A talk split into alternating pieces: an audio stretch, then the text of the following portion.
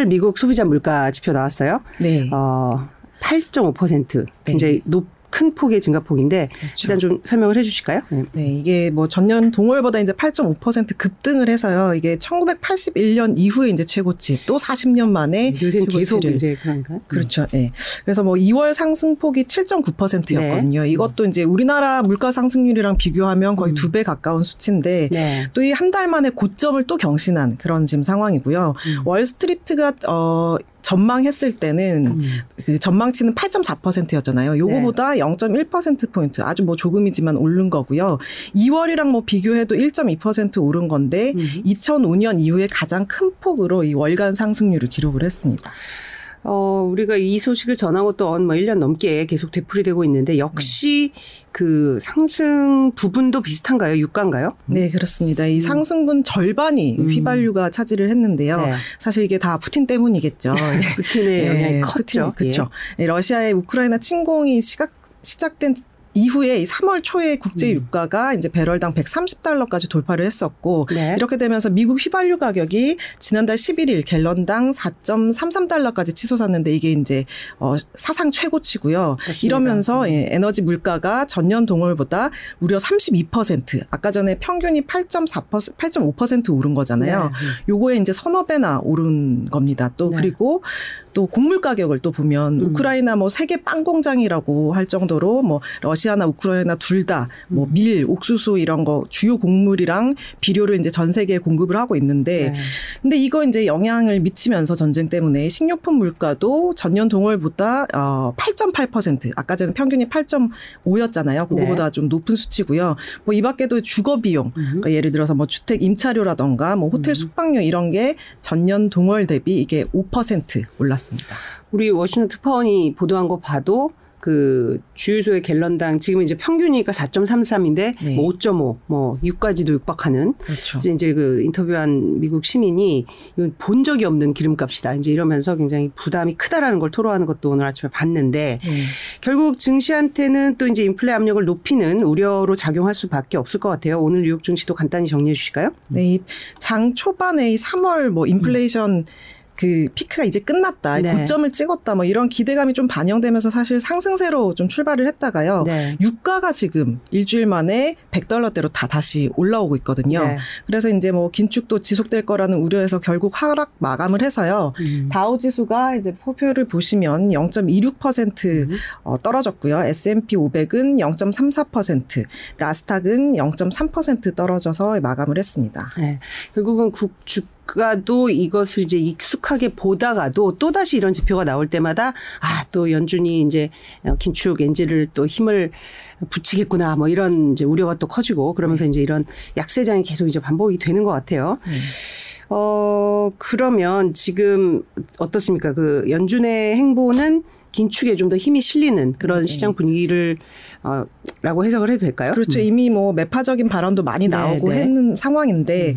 이게 뭐 3년여 만에 지금 첫 금리 인상이 되잖아요. 네. 뭐 big step이냐 baby step이냐 말 많았지만 역시 이제 뭐 한꺼번에 올리는 0.5% 올리는 이제 big step 단행할 거란 뭐 예상이 지배적이고 네. 거기에다가 이 big step이 한 번에 끝나지 않을 것이다. 최소 한두 차례 더 이어질 가능성이 높다고 예상하는 전문가도 많고요. 네. 또 이제 뭐 또 다음 달 또 양적 긴축도 할 거다 뭐 이렇게 했기 때문에 이게 어 긴축이 더 강화된 긴축이 본격화되지 않을까 싶어요. 그래서 다만 이제 아까 말씀드렸듯이 소비자 물가가 3월에 정점을 찍고 이제 앞으로 상승폭을 줄일 수 있다 이런 전망이 계속 나오고 있어서 네. 그러니까 아까 뭐 휘발유 가격 보면 3월 한때 갤런당 4.33달러까지 갔는데 전날 기준으로 4.1달러까지 줄긴 조금 줄었거든요. 근데 또 오늘 보니까 이제 아까 100달러 넘어섰다고 했잖아요. 지금 네. 막 왔다 갔다 하고 있는 상황인데 음. 또 여기서 좀 장담할 수 없는 게 중국이 지금 봉쇄 조치로 휘발유 소비가 좀 줄었지만 앞으로 이게 동- 봉쇄가 풀리면 또 이게 어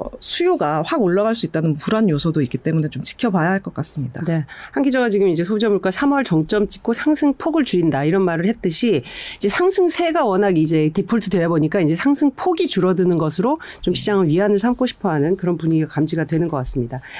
우리나라는 어떨까요? 내일 또 이제 하는 금통위가 열립니다. 네. 기준금리 올라 갈 거란 전망이 더 우세한지 아닌지. 네. 당연히 뭐 지금 상황에서는 음. 올릴 거다 이렇게 시장은 좀 보고 있는데 네. 이거 관련해서 금융투자협회가 또 이제 설문조사를 했어요. 네, 전문가. 하죠. 네. 전문가 100명을 이제 설문조사를 했더니 인상과 동결이 50대 50이 나왔더라고요. 네. 그래서 지난달 이제 뭐 사- 물가 상승률이 4.1%를 음. 이제 4%대 넘어섰는데 뭐 저는 개인적으로 되게 의외다 이런 생각이 음. 들었고요. 이제 동결 예상한 쪽은 미국 금리 인상 폭을 이제 확인하고 나서 음. 우리 금리 이제 결정해도 늦지 않다 이렇게 봤습니다. 네. 그러니까 인플레를 잡지도 못하고 경기가 둔화되는 거 아니야 이런 우려도 좀 반영이 되는 것 같고 음. 그리고 지난주에 한지영 기자 말했듯이 어떤 하는 총재 아직 지금 빈자리라는 공석이라는 그런 어떤 그 정부적인 그런 판단도 영향을 미치는 것 같고 네. 어쨌든 50대 50으로 나왔습니다. 내일 어 금통위 결과를 유의해서 봐야 될 것 같습니다. 네.